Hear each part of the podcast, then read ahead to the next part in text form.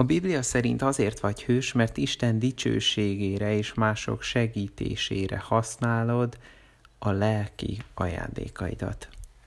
Ismerd be, nem mindig nézett ki gyönyörűen a hálószobád. Akár ma reggel, akár sok-sok évvel korábban, de volt már rendetlenség nálad.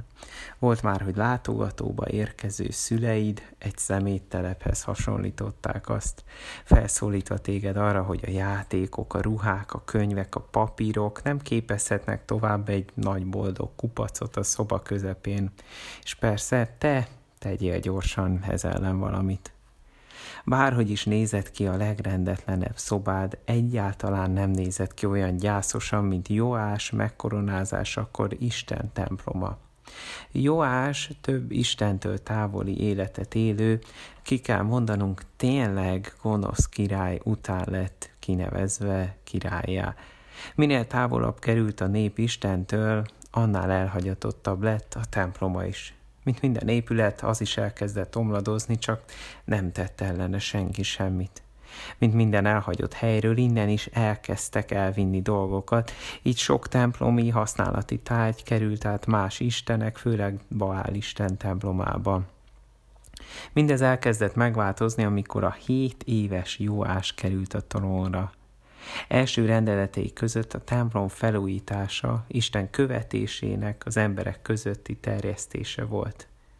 Sok évnyi munka után a templomot sikerült helyreállítani eredeti állapotának megfelelően. Minden elismerésünk tiéd, Jóás. Jóás szerette volna megköszönni Isten és Isten követőinek, Isten képviselőinek a segítségét. Volt ehhez képessége, Istentől jövő ajándéka is. Volt vezetői képessége, el tudott ilyet rendelni, volt képessége a szervezéshez, a konkrét feladatok kiosztásához is sorolhatnám, mi mindenre volt még itt szüksége.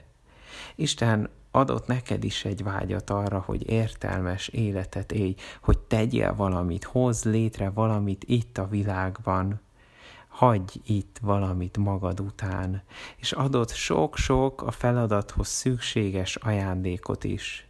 Ezért az egyik legfontosabb feladatod, hogy ezt a két dolgot, a vágyaidat és képességeidet összhangba hozd. Arra vágyjál, amit megvalósíthatsz az Istentől kapott ajándékaiddal. Persze ki kell mondanom, nem minden, amire vágysz, Istentől jövő vágy. Sajnos nagyon sok mindent elültetnek bennünk. Minden nap nézzük, ahogy emberek, reklámok rá akarnak beszélni minket ilyenekre. Sok-sok beszélgetésünkkör találkozunk azzal, hogy a másik akar tőlünk valamit.